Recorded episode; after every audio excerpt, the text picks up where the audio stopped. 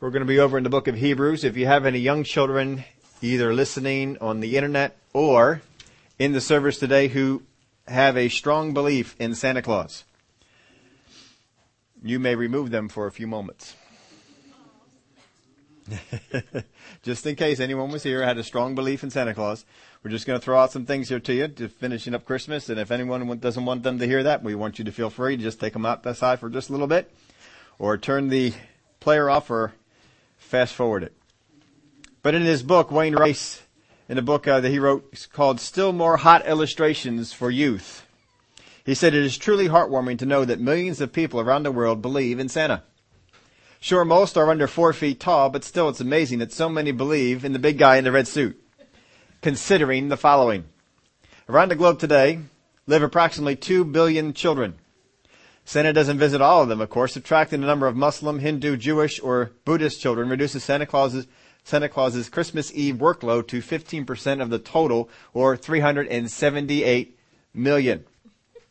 At an average census rate of 3.5 children per household, presuming there is at least one good child in each home, Santa must visit 108 million homes. Santa has about 31 hours of Christmas to work with thanks to the different time zones and the rotation of the earth, assuming he travels east to west. This works out to 967.7 visits per second.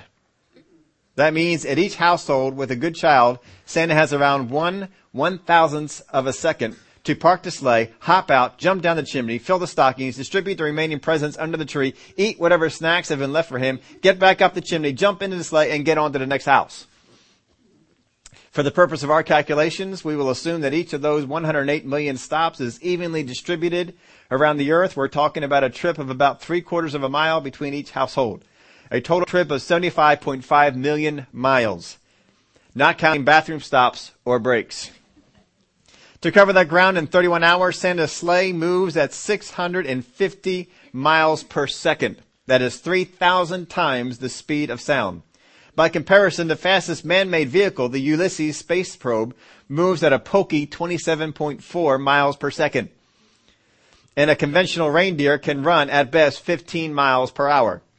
The payload of a sleigh adds another interesting element. Assuming that each child gets nothing more than a medium-sized Lego set, two pounds, the sleigh must carry 500,000 tons, not counting Santa himself. On land, a conventional reindeer can pull no more than 300 pounds. In air, even granting that the flying reindeer could pull 10 times the normal amount, the job couldn't be done with a mere eight or nine of them. Santa would need 360,000 of them.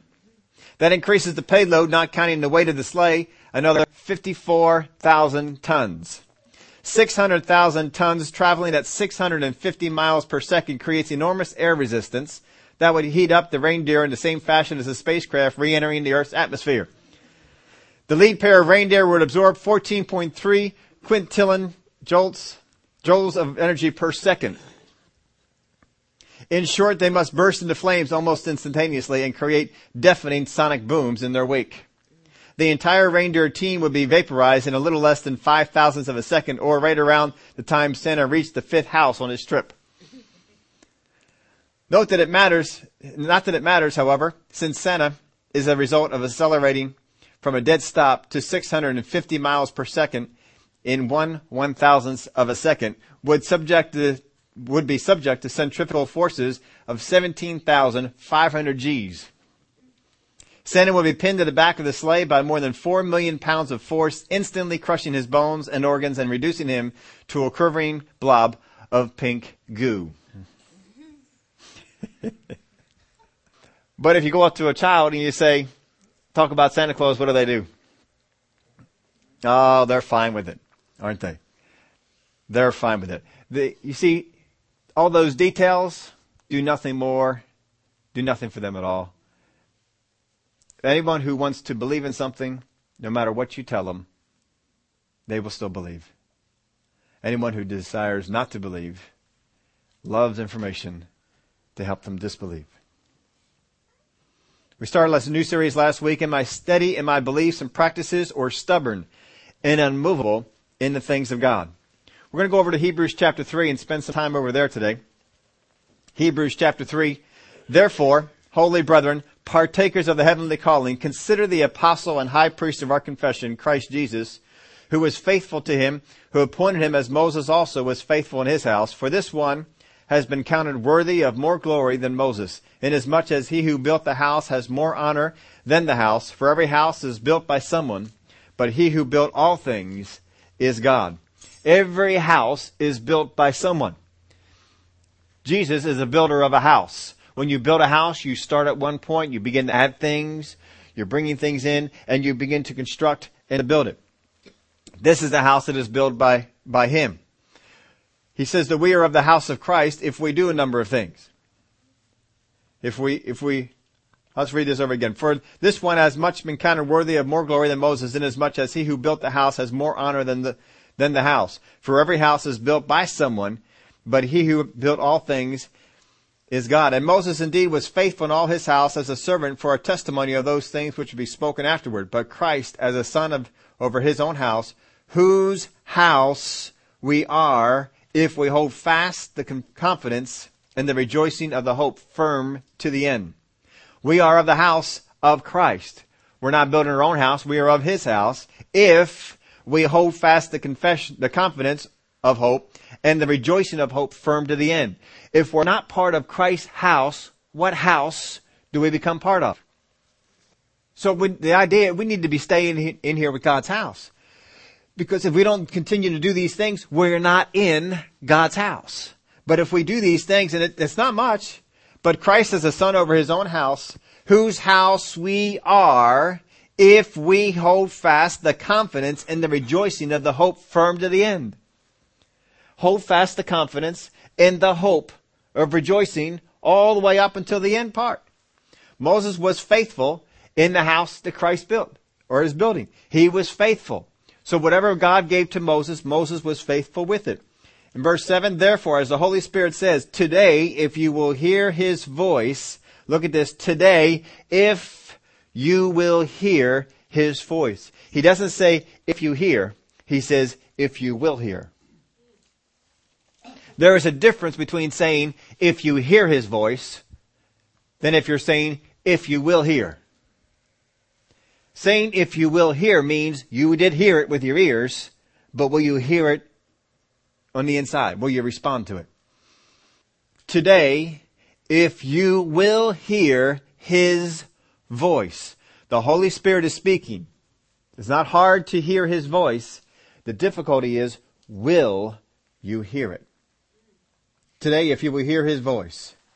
He goes on, do not harden your hearts as in the rebellion do not harden your hearts. Who hardens your heart? You do. You are the one who can harden your heart. No one else does. He says, if you harden your hearts. So if you will hear his voice, do not harden your hearts. If you harden your hearts, are you hearing his voice? In this verse, no. You're resisting the voice of God if you harden your hearts. Do not harden your hearts as in the rebellion in the day of trial in the wilderness, where your fathers tested me, tried me, and saw my works forty years. Therefore I was angry with them, with that generation, and said, they always go astray in their heart, and they have not known my ways. Now how many times have you heard somebody in your uh, in your family, in, in your life that is close to you, that you enjoy the fellowship of, how many times have you heard them say this? You always do you ever heard that from somebody? You're always doing that. You always leave that there. You're always losing this. How many times have we said that about other people? And how many times have other people said that about us? Now, is it true that we always do it? No, but we've done it often enough that, was, that we respond to things. You're always losing those keys. You always forget to do that. Or we'll also go to the negative side. You never, and you can fill in the blank there. And most times, it's not that we never, and it's not that we always. It's that we sometimes, but more frequently than that person would like us to do. And so it becomes, you always, then you never. But this is God talking. If God says you always, guess what? He's not exaggerating. he means this. Look what he says. Therefore I was angry with that generation and said, they always go astray in their heart. Now think back to the generation of Israel. Think back to the times when they were in Egypt. Think back to the times when Moses came along and brought the, uh, the plagues along. The ten plagues that were going to do it. Every time that a trial came up, every time they faced the Red Sea, they faced no water, they faced bad water, they faced no food, they faced an enemy. Every time they faced something, what did they do? Complained to God. You brought us out here to kill us. You never, you don't ever deliver us. You haven't sent anyone. They're always complaining about God. Is there a single time in Israel's history prior to Moses getting there, in the, in the years before when Moses was being raised up, or the time that Moses was there, or the time that Moses was leading them through the wilderness.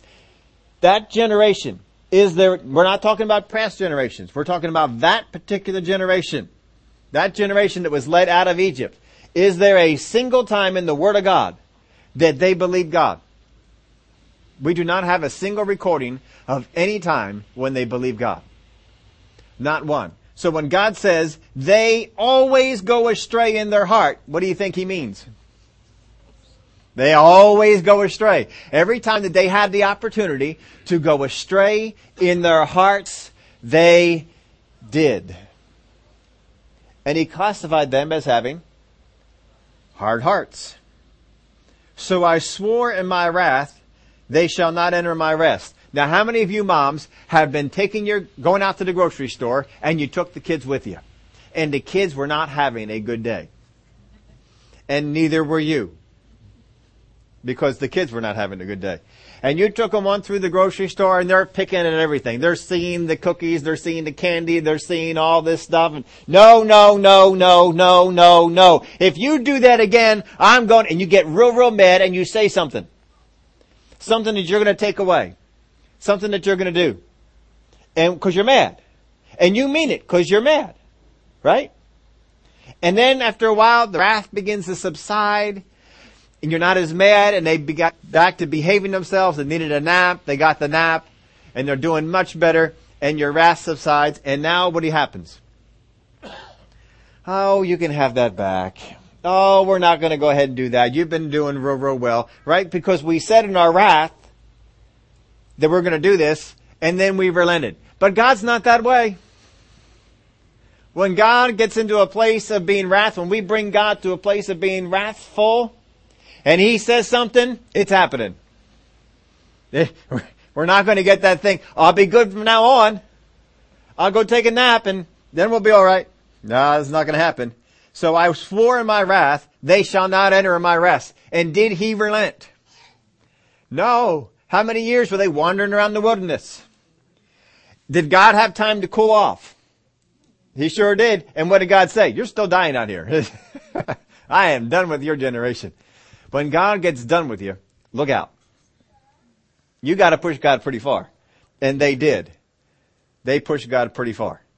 Now, I, we can't relate to this because we have not been in a place where God came down and opened up the Red Sea where God rained down bread from heaven every day, when God opened up rocks to pour out water for us, when God delivered us from enemies, when God hovered a cloud over us to protect us from the sunlight, when God hovered a fire over us to keep us warm at nighttime, when God didn't let the sandals on our feet wear out, when God did ten different plagues to deliver us from Egypt, after which they delivered us and sent us out with the stuff and showing up at Mount Sinai and seeing God show up on the mountain and hearing God on the mountain and seeing Moses come down with a glowing face because he was with God.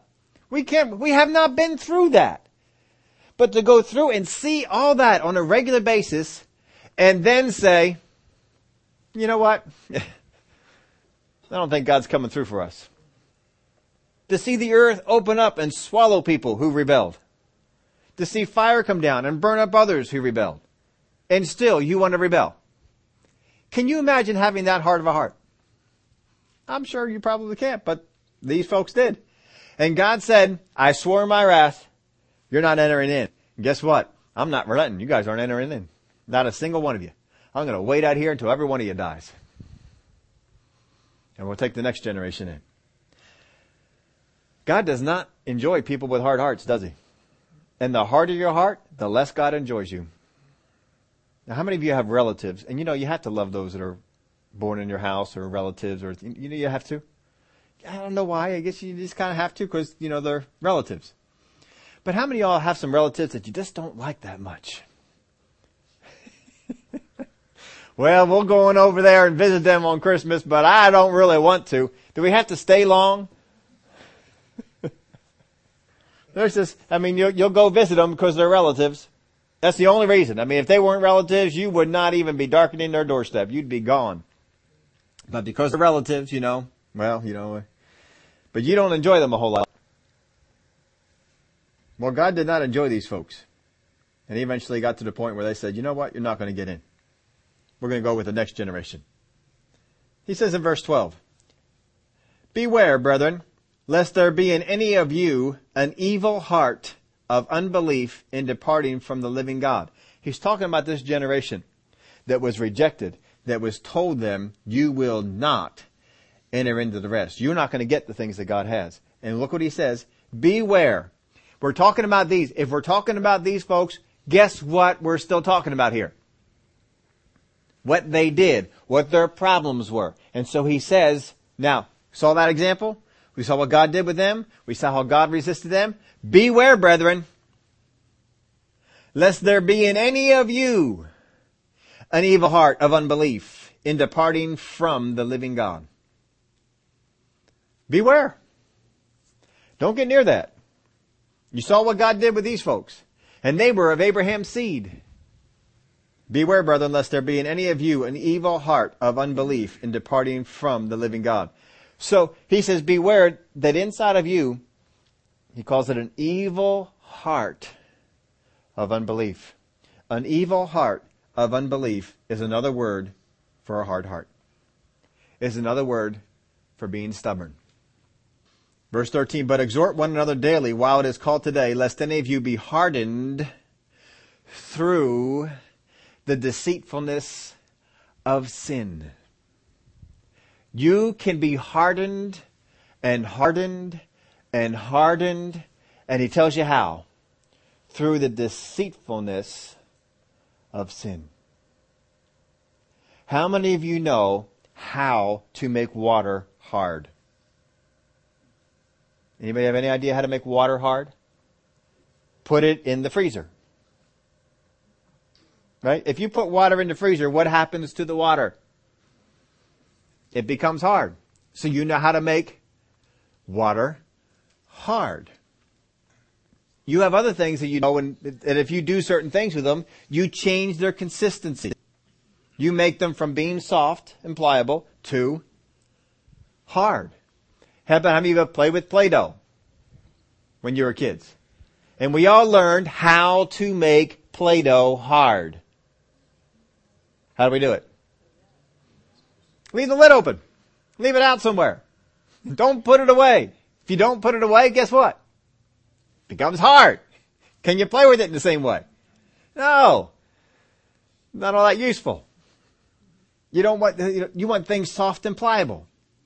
You know, when making the bunk beds, we have a whole lot of knots and things like that we have to fill in. And so I buy this stuff called wood putty. There's one brand I like. Only one brand I like. You can keep all the rest of them. I want one brand. I got one store I can get it from. We get on over there, we get this one brand, and we use this thing, but if you leave the lid open, do you know what happens to the wood putty? It begins to get hard. Sometimes it comes in hard. Sometimes I get it in and it's so hard and stiff I can't work it real well. And so you know what I do? I learned how to soften it. You put water in it. A little bit of what? Not much. You put too much water, that stuff is so, so soft, I mean, it won't stay up and do anything. You just, a little bit of water. Stir it all up, get it all mixed in there. If it got a little hard, just put just a couple of drops of water in there, stir it all up. It'll get all nice and soft and pliable, and you can begin to work with it as putty. And you begin to put it on the knots, and it begins to sink in, and it begins to do its function and what we need to do. It's important to know how to soften things up as much as it is how to harden things up. You know, because ice is useful. Ice has a lot of uses in our house. How many times do we ask for ice? How many times do we send somebody out for ice? I need some more ice. Because ice is not something that you can just, you can't just make ice hard quickly. It takes time. How many of y'all know putting the ice trays in the refrigerator? They gotta be in there for a few hours. You can't just put it in there, close the door, wait a minute or two. I mean, the Jetsons could do that. But we're not the Jetsons yet. So we have to still do it the slow way. We've gotta put it in there and wait for it to get hard. Because when the ice is hard, it's useful. But there's other times when you need things soft. If you want a cup of water, you need it to be. You have ever left water in your, your vehicle in the wintertime? In the bottle? And you know, sometimes, you know, in the fall and in the spring, it just kind of chills that water off for you. It's kind of, so you get that water and it's just kind of cool. But then other times, you know, like we had, what was that, what day was it last week it got cold? Tuesday? Something like that, Monday, somewhere in there. I mean, it wasn't long. Glory to God. Isn't this one of the best winters you have ever been through? Glory, like this is good. I mean, we had like what, two days of cold weather, and it's January. Last year it was a whole lot different. We had two days of cold weather by October. and it's been a whole lot better. We like this stuff much, much nicer. But you have that water, it's out there in the car, but when it's frozen solid, it's not useful, is it? In fact, sometimes it can kind of grow and pop the lid on the bottle and then get all over the vehicle, and that's not a good situation. So hard, soft, there's different uses for it. But your heart needs to be soft. Thank God there's some things you can do to make your heart soft. Thank God we can understand what it is that I do that makes my heart hard. If you don't want water hard, don't leave it out in the car when you know the temperature is going down to the teens or lower. Bring the water in and it won't get hard and be unusable in those bottles that you'd like to keep out there. But exhort one another daily while it is called today. Is it today? Isn't that funny? Today's today and tomorrow will be today tomorrow. My grandfather used to have one of those things. He had all kinds of phrases. He said, today is tomorrow that you look forward to yesterday.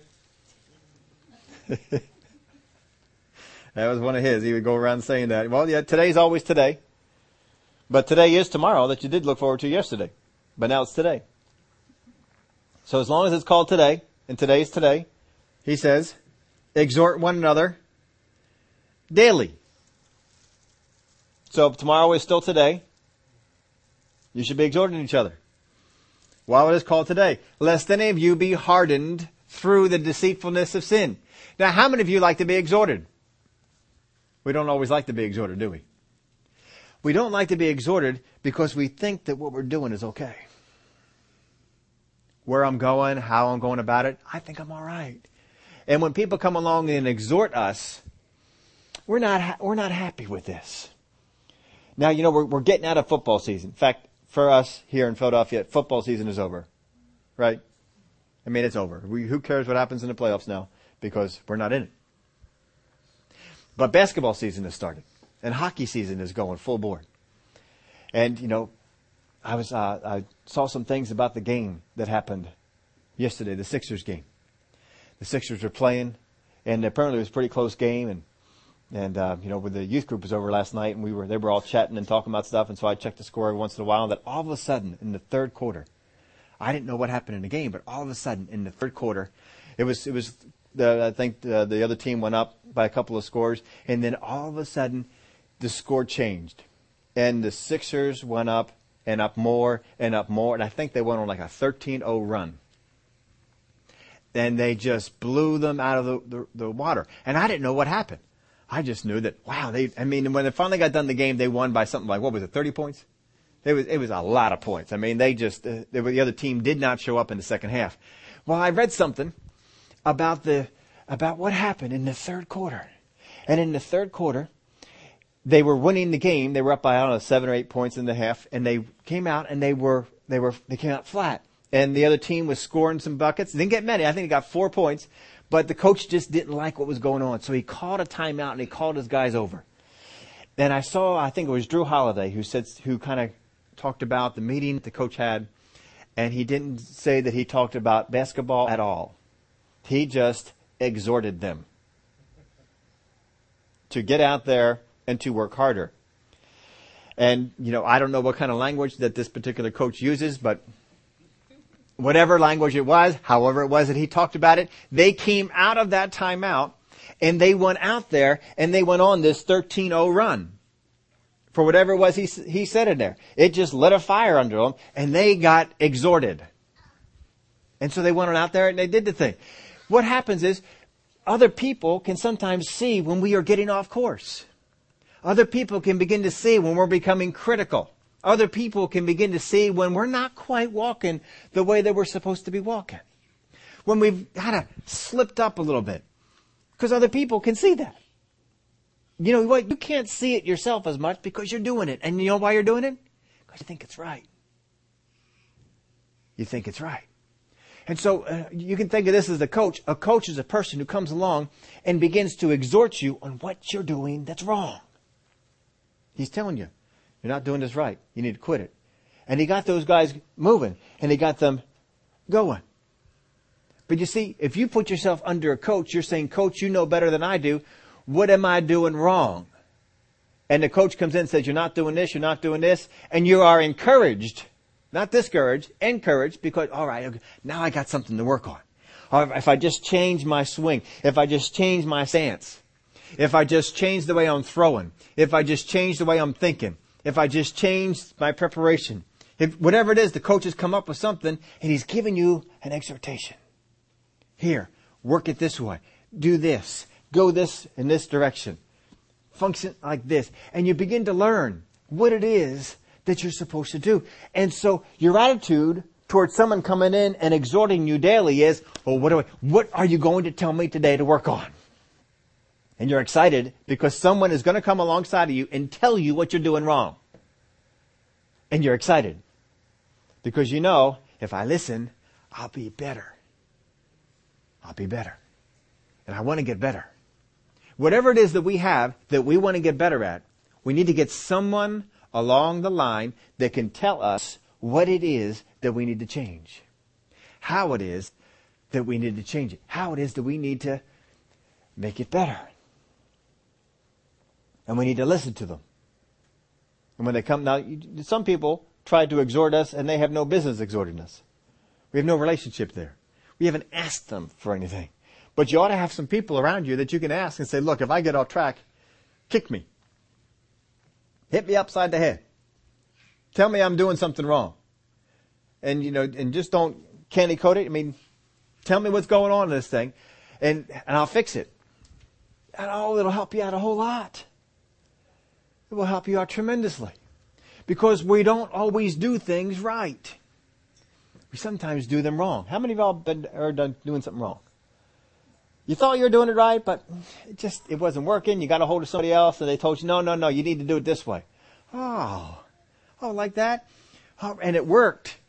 And then when it works, what what happens the next time they want to come along and tell you something? Oh yeah, yeah. What what else are you seeing? And we're excited because if you tell me what I'm doing wrong, but if we get a hard heart about it, what do you mean telling me I'm doing it wrong? Who are you? What have you done? But we can get a hard heart towards these things and turn it off. I've told you the years when I was running cross country and doing things. My first year cross country, I had never run cross country in school. I had done other sports, but never ran cross country. All I did was run. I ran far. I ran as fast as I can every time I went out there to run. Just ran. Wherever I was going, just ran. Ran, ran, ran, ran, ran. Got there to school and just ran some more. But I didn't know how to run. I just knew to run. And so I went through the first season there and learned some things and found out some things about running didn't know before. And found out how to train. And so I went on back home and that's that summer before the session. I learned some things about how to train. And so I was getting myself ready, training the way I was supposed to train. Instead of just running places, I was running with a purpose.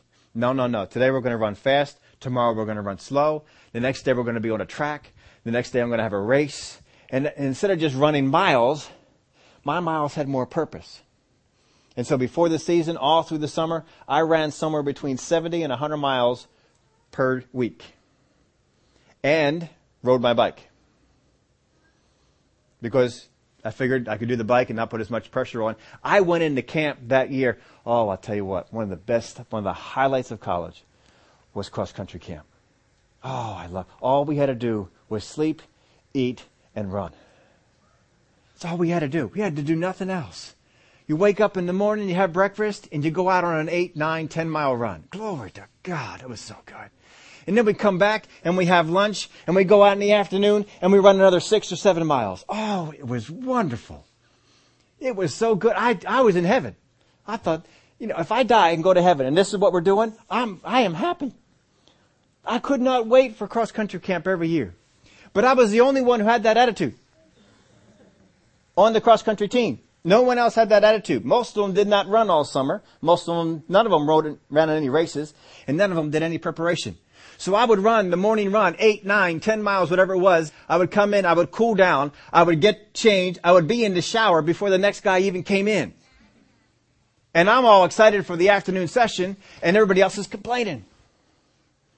And my coach came up to me and said, Steve, we would love to get you out there in the track. You are ready to be out in the track and work you on some intervals but the rest of the team isn't ready, so we can't do it. I wish they would come in here ready like you did, but they didn't. And so we were ready, and I blew them out of the water all summer, all the camp. They couldn't, they couldn't eat my dust because it had settled by the time they had gotten by. But it didn't take, see, they're better runners than I am. It didn't take them long to catch up. and after they caught up, they passed me because they were a better runner. And one of the guys who came in that year, he was a freshman. And he had been running in college and he was a good freshman.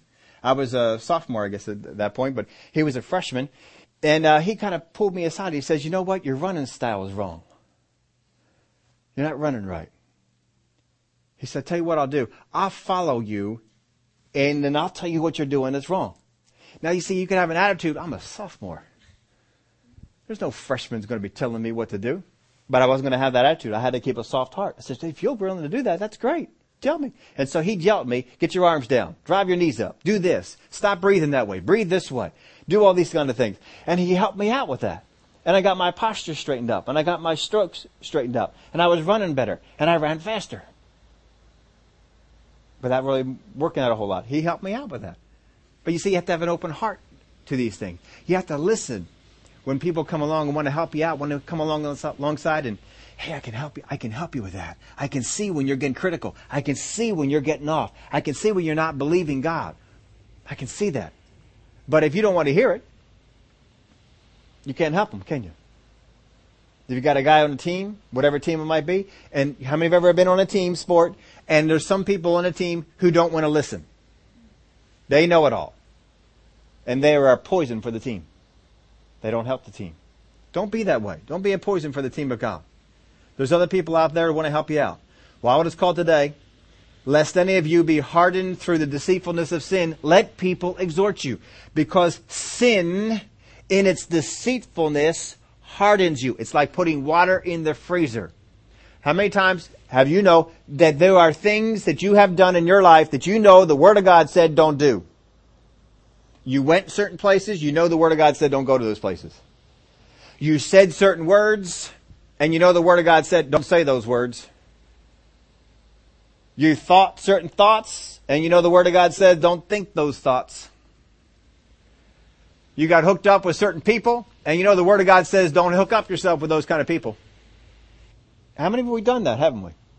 And when we do it, when we, when we step out and we get involved in these kind of things, the deceitfulness of sin is such, see, you can do this and you'll be alright. Oh, I can do this. I got hooked up with this one over here. I said some things over here. I thought some things and I didn't die. Hmm.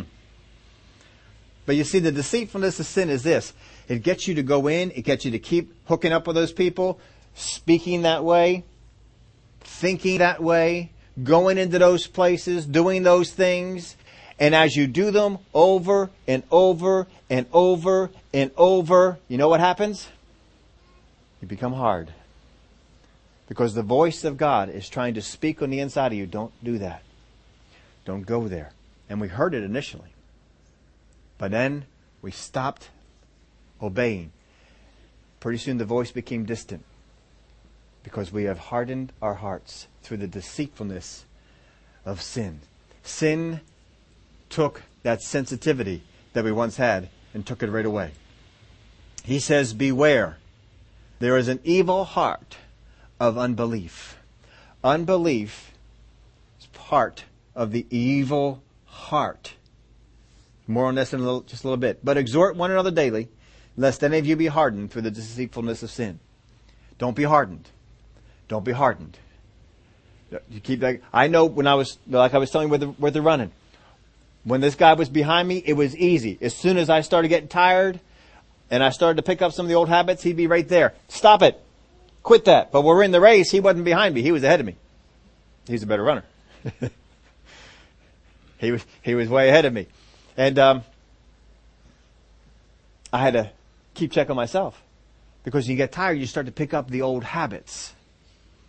You start to pick up the old way of, of doing things. But no, you, you don't want to do that. If you're going to run and run a race, your arms need to be in a certain place, and it's not natural. Your knees need to be lifted up to a certain spot, and it's not natural. It doesn't come natural. Your feet need to land in a certain way, and it's not natural. It's different. And you, every single stroke that you go, you gotta be thinking about this because if you get out of it, you're expending more energy than you need to be. You're breathing. You don't just breathe in and out. If you go and run, you breathe in and out, you are doing it wrong. How else can you do it? Beside in and out. There is a, there is a certain way. And if you get out of that way of breathing and getting tired will do it to you. Problems come in. It's gotta be controlled. You gotta control the breathing. And then I learned that there's pain that gets into your body that it does not affect your muscles and does not affect your arms and does not affect your legs. It affects your mind. And it takes over your mind. And the entire time as you get into really running a race, the battle is not with your body, it's with your mind. Because the pain tries to take over. And it can. It takes over so much you can't see. You don't see the way that you saw before. You can barely see what's ahead of you, and you can see nothing else it completely takes over and you battle to hold on to that mind of yours and to keep your mind telling you the arms go this way, the feet go this way, the knees go this way. My breathing is like this. And it's all you are focused on. And keeping yourself on that pace until you can finally cross the finish line and have whatever victory you've got there. But deceitfulness of sin, it wants to come in. It wants to try and take over. It wants to try and get your focus off of doing what the Word of God said and doing something else. And it gets you hardened to the things of God. You get, you get hardened to what God has to say. But don't do it. We may think we're getting away with sin or that it's not affecting us. But that's the hardening process. Oh, that's not affecting me. Adam and Eve, when they ate of the tree, wow, that didn't hurt at all. We're still alive the deceitfulness of sin. But as soon as Jesus came into the garden, what happened? They hid. Verse 14, for we have become partakers of Christ if we hold the beginning of our confidence steadfast to the end. Again, he's bringing this part out. We have, we have become partakers of Christ. Before he said we're in his household. Now he says we become partakers of Christ if we hold the beginning of our confidence steadfast to the end. Don't be shaken. Don't let people come in and say something about the tribulation that you don't know, you don't know from the Word of God. About judgment day that you don't know from the Word of God. About grace, about mercy. Don't let, don't let anybody come in and shake you on that. Verse 15. Why would it said, today, if you will be, hear his voice, again, we got this today thing, right? Today, if you will hear his voice, do not harden your hearts as in the rebellion. For who, having heard, rebelled? Indeed, was it not all who came out of Egypt, led by Moses? Every single one who came out of Egypt. Not talking about the people before, not talking about the people after. The ones who came out of Egypt at that time, those are the ones he's talking about. They heard and they rebelled. They heard and they rebelled. He says, do not harden your hearts as in the rebellion. Now sometimes the quotes in your, in your bulletin come from things that I heard. And I was listening to Brother Keith Moore and he said something. Who's got the bulletin there with him? I tried to look at this be- beforehand. Nobody's got a bulletin? There we go. look at, look at what he said here. I like what he said about rebellion.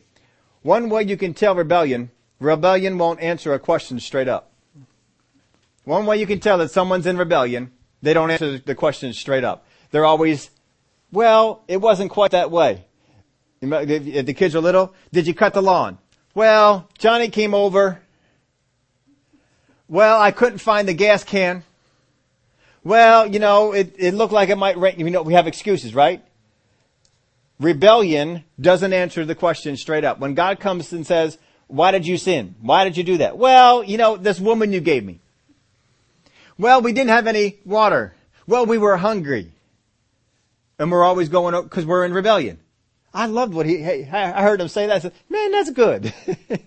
that's a way to tell up that you're in rebellion. You don't even think you are in rebellion, but if you're answering God this, you know who's not in rebellion? Did you cut the lawn today? Nope. No excuse. I didn't do it. Is there any rebellion there? No, I didn't do it. I messed up. Nope, I didn't.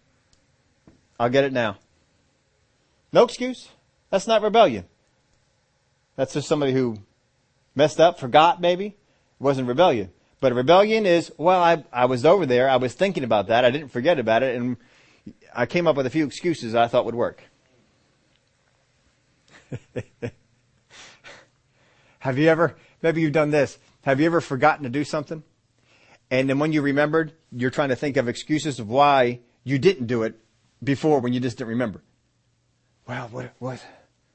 Maybe, maybe there was no gas. Yeah, that's it. There was probably no gas and I'll go out there and I'll check and make sure that there was no gas. If there was no gas and I can say there was no gas. We're trying to come up with an excuse. I don't know what the excuse is, but see, that's rebellion. That's rebellion. Just come up straight up and admit it. No, I didn't get it done. Don't harden your hearts as in rebellion. When they rebelled, they hardened their hearts. Every time that they rebelled against God, every time they came against God, we have no water. You brought us out here to kill us. Every time they did that, they are hardening their hearts. Remember, we know how to harden our hearts. We know how to harden water. We know how to harden things. If we don't want our hearts hardened, don't do the things that harden it. If you don't want the water hard, don't put it in the freezer. Don't leave it outside when it's cold. Now, who having heard rebelled, I put this in your outline, ignorance is not rebellion. Ignorance is not rebellion. If you don't know something, you're not rebelling against it. Once we hear, our response is on stage.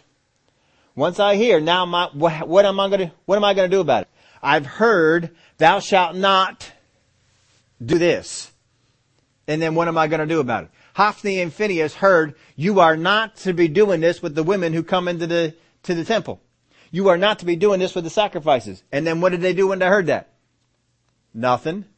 They rebelled. Samson heard, you are not supposed to be hooking up with the Philistine woman. What did he do? Went after more Philistine women. he was in rebellion because he heard, but he didn't do it. That's rebellion. Ignorance is not rebellion. Do not harden your hearts as in the rebellion. He goes on, but they, they could not enter in. Why? Could not enter in the promised land? Because of their unbelief. Now with whom was he angry forty years? Was it not with those who sinned, whose corpses fell in the wilderness? And to whom did he swear that he would not enter his rest, but those who did not obey? So we see that they could not enter in because of unbelief. They could not enter in because of unbelief. There are some things God wants you to enter into in your life. There are some callings that God wants you to enter into. There are some promised lands that God wants you to enter into. And the reason we don't enter in is because, everybody, of our unbelief. How is unbelief functioning in this? verse 1 of chapter 4. Therefore, since a promise remains of entering his rest, let us fear lest any of you seem to have come short of it. For indeed, the gospel was preached to us as well as to them, but the word which they heard did not profit them, not being mixed with faith in those who heard it. Not being mixed with faith with those who heard it. Now, think back in your, your days, how many people you know alive today said, Oh, I wish I would have bought into Microsoft. Oh, I wish I would have bought into Google. Oh, I would, and you just name, you know, I wish I would have bought into Apple when they first came out. I wish I would have bought it and you know, just name the company. Oh, if I got into them on the ground floor when it was cheap, oh, I'd be doing alright right now. Why didn't you do it? Well, one reason what would be you didn't hear about it. I didn't hear about Apple. I didn't hear about Microsoft. I didn't hear about that. But sometimes that's not always the case. Sometimes there came a point where we heard there is a new upstart computer company called Microsoft. There's a new upstart computer company called Apple. Couple of guys in the garage kind of started it. Oh, that won't last. Because what happened, I didn't put faith with what I heard. And I figured, ah, that's not going to last. It'll be a fad thing. They'll go away. But some people put some faith in what they heard and bought some shares of those companies, didn't they? And held on to them. And the company grew and grew and their money grew and grew and grew and it profited them. But for those of us who did not, which is me, did not buy into Microsoft, did not buy into Apple, did not buy into whatever other company that's out there that got huge and and whatever. We didn't buy into these things. We didn't profit because we heard about it, but we didn't have faith to believe it was going anywhere. So we acted on unbelief and kept our money and spent it on something that we probably don't even know what it was. But we could have spent it on something else that would have been more profitable if we had faith in it, if we had confidence in it. But we didn't do it. We didn't get a good mix in there, did we? For indeed the gospel was preached to us as well to them, but the word which they heard did not profit them, not being mixed with faith in those who heard it. So the word of God came, but we didn't mix faith with it, so it didn't profit us. There was no profit that was there. The, God, the idea is that it would benefit us, that it would profit us. I used this example with some other things before, but if we were to take some, some water and we were to say that the water was the word, if we were to take some dirt and mix it in here, what would the water become? Dirt, would it become valuable? Not to you, maybe to a plant. But it wouldn't be valuable to you, would you? You wouldn't like to drink dirt mixed in with the water. But say that we heated this water up and say that it was actually winter. And you got a packet of hot chocolate or a tea bag and you put the tea bag or the hot chocolate in there and you steep the tea or stirred the hot chocolate, then what do you got? Ooh, hot chocolate. Mm. Oh, tea. Oh, yeah. I'd, I'd say coffee, you know, but I don't like coffee. I like tea and I like hot chocolate. If it was coffee, it'd be like, you know, I'd rather have the dirt.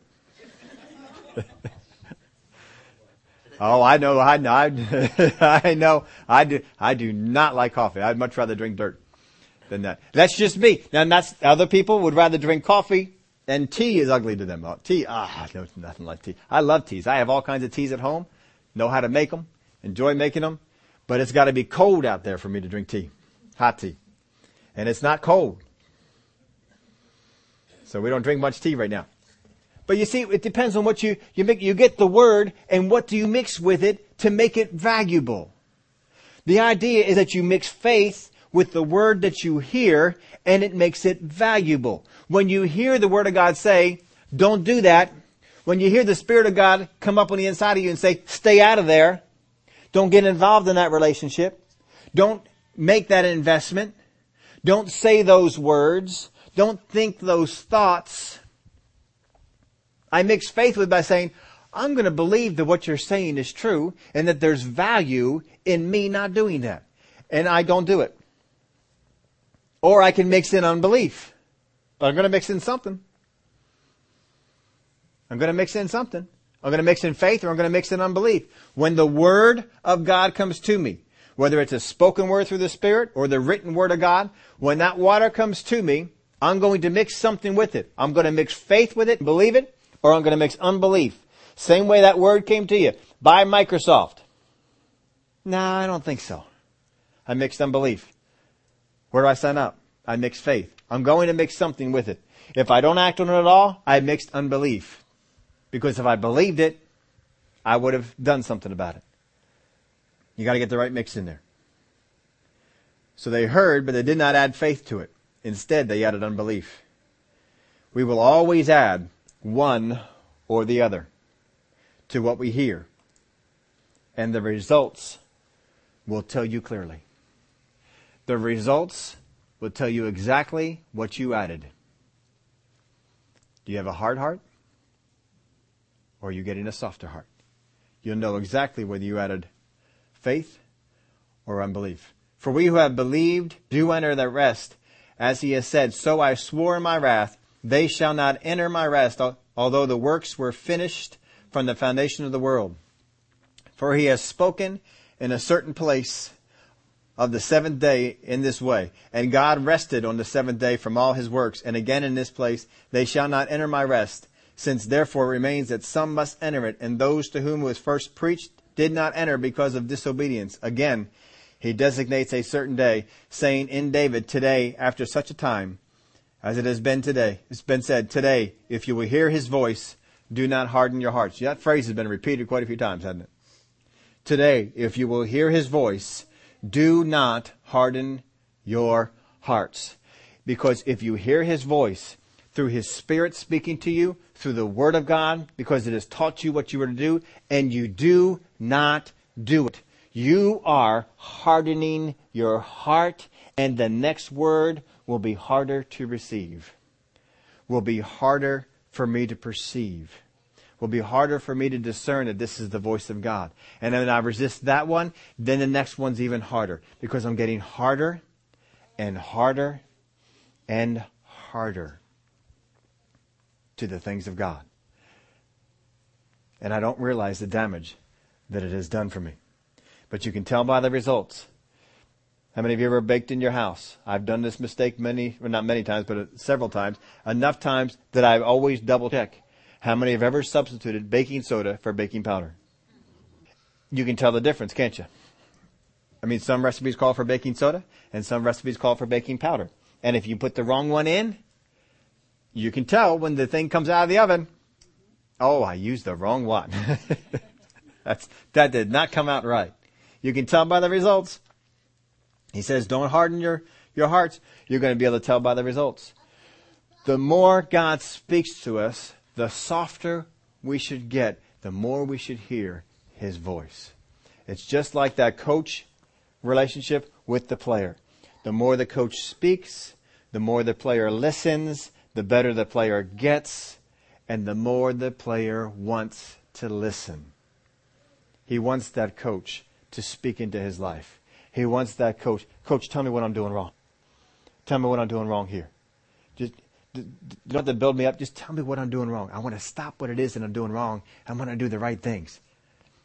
And the coach would come in and, and exhort him again, and exhort him again, and exhort him again. But all the while, he's becoming a better player, a better athlete, someone better on the, on the floor there. He says, if you will hear his voice. Says that again. Verse 8, For if Joshua had given them rest, he would not afterward have spoken of another day. There remains therefore a rest for the people of God, for he who has entered his rest has himself also ceased from his works as God did from his. Oh, folks, there's a whole lot of people working awful hard on some things that they just don't need to. There are some things that you just need to rest on. And there are some things you need to still work at. But we're, we're, folks, we are, we are working on some things that we shouldn't be working on. My wife, some of you already heard about this. My wife got a, a message from uh, another one of her relatives and she had put up on her Facebook a big long thing to minister to some of them, and, uh, it was a good thing that if you didn't read that, you ought to read that. It was a it was a real good thing that she had put up there. And so some of the one of the persons read it, and they responded back because one of their uh, uh, children was uh, about to about to die. They had a uh, long story what happened, but situation came in. They took her to the hospital. She was on life support, and they were going to pull the plug the next day. And in they sent her a message, and in that message, I was amazed at how much doubt and unbelief you could put in one paragraph. In fact, it was about the most doubt and unbelief I'd ever seen in one single paragraph. And yet, this person spoke out a number of things in the Word of God. And all I, I was reading it over, and I said, "Man, they are. It's full of doubt and unbelief." Because they were saying, "Oh, we appreciate the word that you had to say," and I don't know if I remember everything that the person said, but some of the things that they had had mentioned was, "We've been pleading the blood over her day and night." Well, somebody's taught them wrong. That's not what we're supposed to be doing. And somebody taught them wrong. If you're here pleading the blood, don't let me know about it because I'll get all over you. We don't need to plead the blood. We have the name of Jesus. People get out there and they think they have success with that. Anyway, we've been pleading it all, all day and night. What good does that do? Day and night. And then they, they went on there and said, we've been praying and asking God. We're praying, we're making prayers for her all, all around the clock. Prayers. And well, whatever happens, we just know it's God's will. Thinking, well, you don't know the will of God. So when you're praying, you can't pray the will of God because you don't know it. Because you're happy whether she dies or you're happy whether she goes a, and stays here. There's, there's no faith there. And there was so much unbelief. You, you find a person in that situation, how do you minister to them? You can't. There, you see, how many have ever been up in an airplane? You know what's really fun about flying an airplane? I haven't never flown an airplane. I am not speaking from personal experience. But if I did fly an airplane, I'd want to test this out. Because you get on up there and you get a, you have a little button. And you know what the button's called? autopilot. You tell the plane where you want to go and you hit autopilot. And you know what the thing does? It goes there. It adjusts for winds that are coming at it. It adjusts for turbulence. It adjusts for things that try and throw it off course and it makes adjustments and puts it back on course. But all the while, it's making these little adjustments, keeping you going that way. We were in the uh, Acme, my wife and I, we were out there shopping and we ran into a friend of hers and he was telling us, you know, he's talking about he's a big boat guy and he has a boat and he says, you know what? Our boat has an autopilot on it. I didn't know boats had autopilots. Uh, some of you may have already known that. I didn't know that they had autopilots. He said you get on out there, you hit the autopilot and the boat, no matter what the waves are, no matter what the wind is going on, hit the autopilot and the boat makes all the adjustments for you. You don't have to mess with anything. He was talking about some time they were in a storm and it wasn't a big storm, but you know, four or five foot waves. And hit the autopilot and the thing made all these adjustments. You see, because when you are in the Word, you are listening to the Spirit, you are, their Spirit is constantly making autopilot adjustments. A little bit here, a little bit there, a little bit here, keeping you on course. And so when a problem comes up, you are in line, the line of faith. You are where you need to be. But if you don't listen to all the things that the Spirit of God wants to say, when He said, make this adjustment here, feed on this stuff, stop doing that, don't do this over here, take this in, begin to eat this, don't eat that. And He's beginning to make adjustments to you, steering you in different directions all the time, keeping you on course. And then all of a sudden we don't, we decide not to listen to that. We take the thing off autopilot. Oh, I can figure this out. I've heard pilots that have flown upside down thinking they were right side up. Can you imagine being upside down on an airplane and thinking you're right side up? But I hear it happens a lot. They, you could not tell that pilot he's not upside down. But his plane is upside down. The land is on, over top of him overhead, not underneath like he thinks it is because we make wrong decisions. We begin to get our hearts hard and our course becomes off. And God's, and we all of a sudden we wake up to the fact that we are way out over here instead of where we're supposed to be.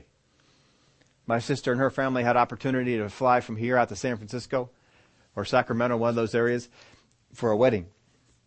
And so they were flying across country. How many of you know that if you were on that flight and you looked out the window and saw nothing but ocean would know we are off course.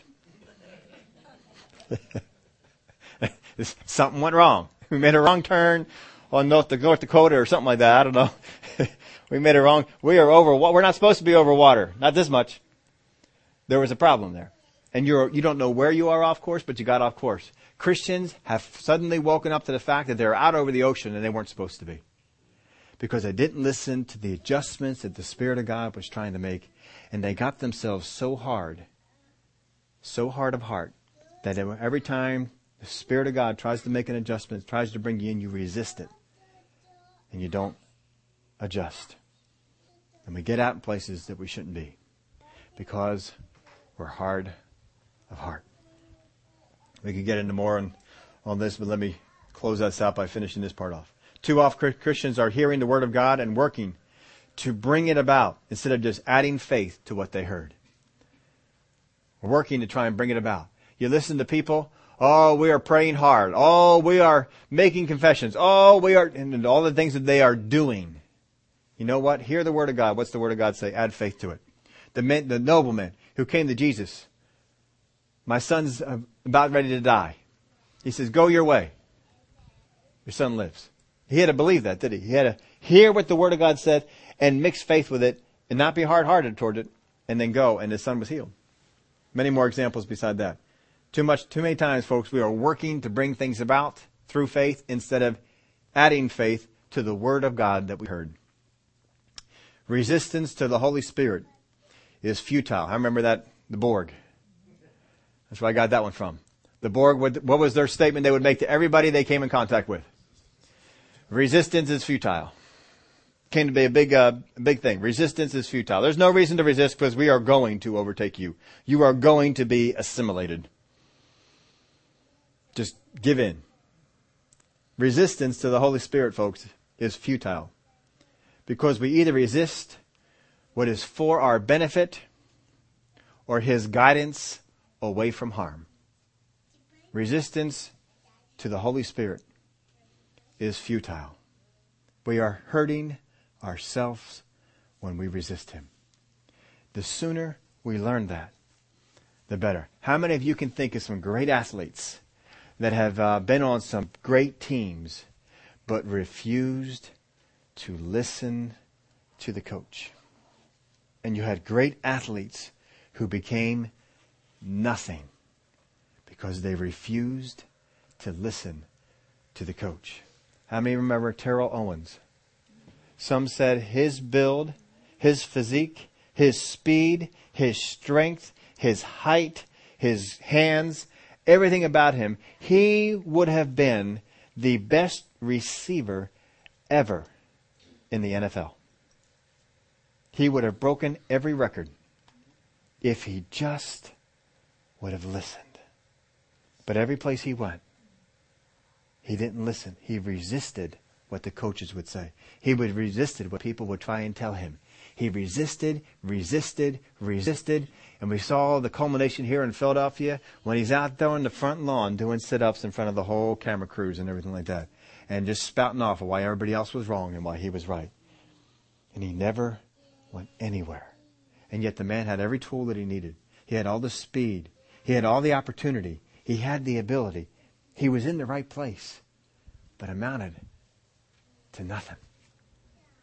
This year, he was even looking for a new team, and no one wanted to put him on. The guy who was said to be probably the greatest receiver, could have been the greatest receiver ever. And how many of y'all saw, if you watched the Eagles, you saw some moments of absolute brilliance. But you couldn't keep it going because he refused to listen. God wants to take you to places of absolute brilliance. He wants to bless your finances to places of absolute brilliance. He wants to bless you on your job. He wants to bless you in your family. He wants to bless you in the wisdom and knowledge that you have. He wants to bless you in your relationships. He wants to bless you in everything that you do so that the Word of God, when it says that you will be blessed going out and blessed coming in. No matter what the situation is going on, you are blessed because you listen to what the Spirit of God says, even though it doesn't make any sense. You have such an openness to the Holy Spirit. You say, you know what? Resistance is futile. you want me to strike a rock for water? Okay. You want me to get up early in the morning because food's going to fall from heaven? All right. we'll do it. You want me to just put enough away for today and not for tomorrow? Okay. I'll do it. Resistance is futile. And yet, we resist. The more we resist, the harder we get. We know how to make our hearts hard. How do we make them soft? How do we get our hearts so that they are softer to the things of God? And when God responds, we can't wait to do what He said. We'll get more into that as we get going. Father, we thank you for the word that you give us. I thank you, Father, for the grace that is in our lives that we can listen to the voice of the Holy Spirit. We can listen to the voice of the Word of God and we can respond. We can respond favorably. We can mix faith with every word that we hear. We do not have to mix doubt and unbelief, but we can mix faith. When we mix faith, we do the thing. We do it. We don't know why. We don't know all the reasons as to how, but we have faith and confidence in God more than we do ourselves, and we listen. So, Father, we thank you for the help that you give us in all these things. We're looking forward to the things that you teach us, the things that you speak to us, because we know when you speak to us, you have our good in mind, and you are taking us to a higher place. And who would want to resist that? Thank you for the help. In the name of Jesus, we pray. Amen. Before we go, we have a couple of testimonies. I like testimonies. I like to hear how God is working in your life and how you are putting the Word of God to work that you are learning.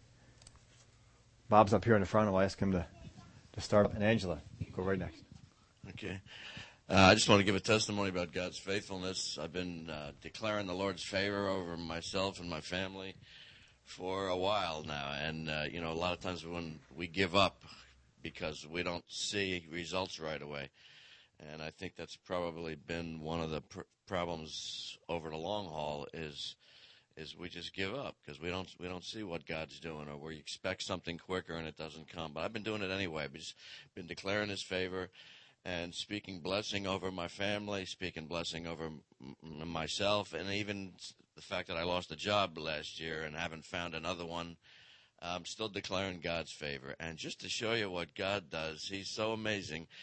Uh, I had a uh, a friend of mine that I played uh, in several different musical groups with, and myself and some other Christians that were all good friends with him prayed for him, had uh, spoken to him about the Lord, and you know, and wanted, you know, just wanted him to come to know the Lord. And as far as we know, he never came to the Lord. And two years ago at uh, Christmas Eve, he didn't show up for a job, and I went to his house after the job was over and found out that he passed away in his house. And so we, you know, of course, there was a there was a funeral sometime afterward, and it seemed to me that nobody in the family knew the Lord. And I got some brass players together that loved him and just wanted to be there. And uh, to make a long story short, I got an email from the brother uh, about probably a month ago saying they settled his estate, they were done everything, they wanted to you know, send out a few gifts to some people that had been meaningful to him and some of the organizations that he uh, played in. So as far as I could tell, some of the groups that he played in, they were sending out checks for a thousand dollars, and I'm thinking, okay, well, you know, it's just me and a couple of guys, and he wanted to do something for me. I probably I opened up the check uh, last week when it came, and it was for two thousand dollars. And I'm like, why don't we believe the Lord when He says He's going to, He wants to bless us and do things, and you know, and we declare, we declare every time we give an offering that God's going to give back to us through the hands of men. Here's unbelievers giving me money, so money's coming back to me just because I've been tithing and declaring God's word over it and doing what He said to do, and it's just a, a to me awesome just to you know watch what God does when we get out of the way. So I just wanted to praise the Lord for what He's done. Mine's very similar to what Bob had said. Um, some of you may know that I go to play bingo once or twice a week. I go just for the social aspect of it, but it's the people that I get. And there's this one woman that I've been just drawn to almost immediately. She's I guess 20, 25 years older than me, but we get along. Like so, on a Thursday, I went there to go and see her. We were playing our games. Came along, which I very rarely play. I hit it for two hundred and fifty dollars. Okay. And before they could come and give me the money, I said, Lord, what am I supposed to do with this? I'm telling you, as soon as I can hear everybody's voice in here, clear as day, give away a $100. I'm like, okay, I'll do that. I said, okay, Lord, but after I got the money and I said, Lord, the person I want to give the money to, you're going to have to open up their heart when I give this to them. Because I knew that they were going to be resistive. Right? I saw that person two days later. And privately, I had the cash in my hand and I gave it to her and I said, do it this, whatever you see fit. That was a Thursday and a Saturday. Tuesday, I went back to play bingo in a different place. This one I didn't even see coming. Never. You'll probably hit it quicker than I did that day. I was playing, I hit a game for a $100. Right? You're probably going, oh, she gave away a $100. She got a $100 back. No, it didn't hit me. The last game is the jackpot, and that game is worth $1,000. I sat there and I got it. So now, in one evening, I walked away with $1,100. Anybody that was within earshot of me, or further, heard me say, I was obedient to God, and because of this, I have been blessed. He goes, Oh, that was. So... And I said, Yeah, that's great, but it's because of my obedience. I said, I never pray to win. I don't ask God to give me favor to win here. I pray so that I can give him glory. So anybody, there was at least a dozen people within earshot of me that heard me say that. So every time they know, I said, I don't care if you're a believer or not. I am. They know when I was standing there. And I said, okay, now what am I going to do with this? So then I said to my husband, don't take any money out for Christmas because it's all here in cash. And that's what we end up doing to the older children, giving them all cash for their Christmas gift. didn't have to touch any of the money that we had put aside for that. But anybody who's, who knows me knows that I don't go, you know, good luck, have fun. I always say, have fun, enjoy your night. This is supposed to be a nice, relaxing game and be around people. And that's just how it is. You just have to just relax as Bob said, you never know where it's going to come from.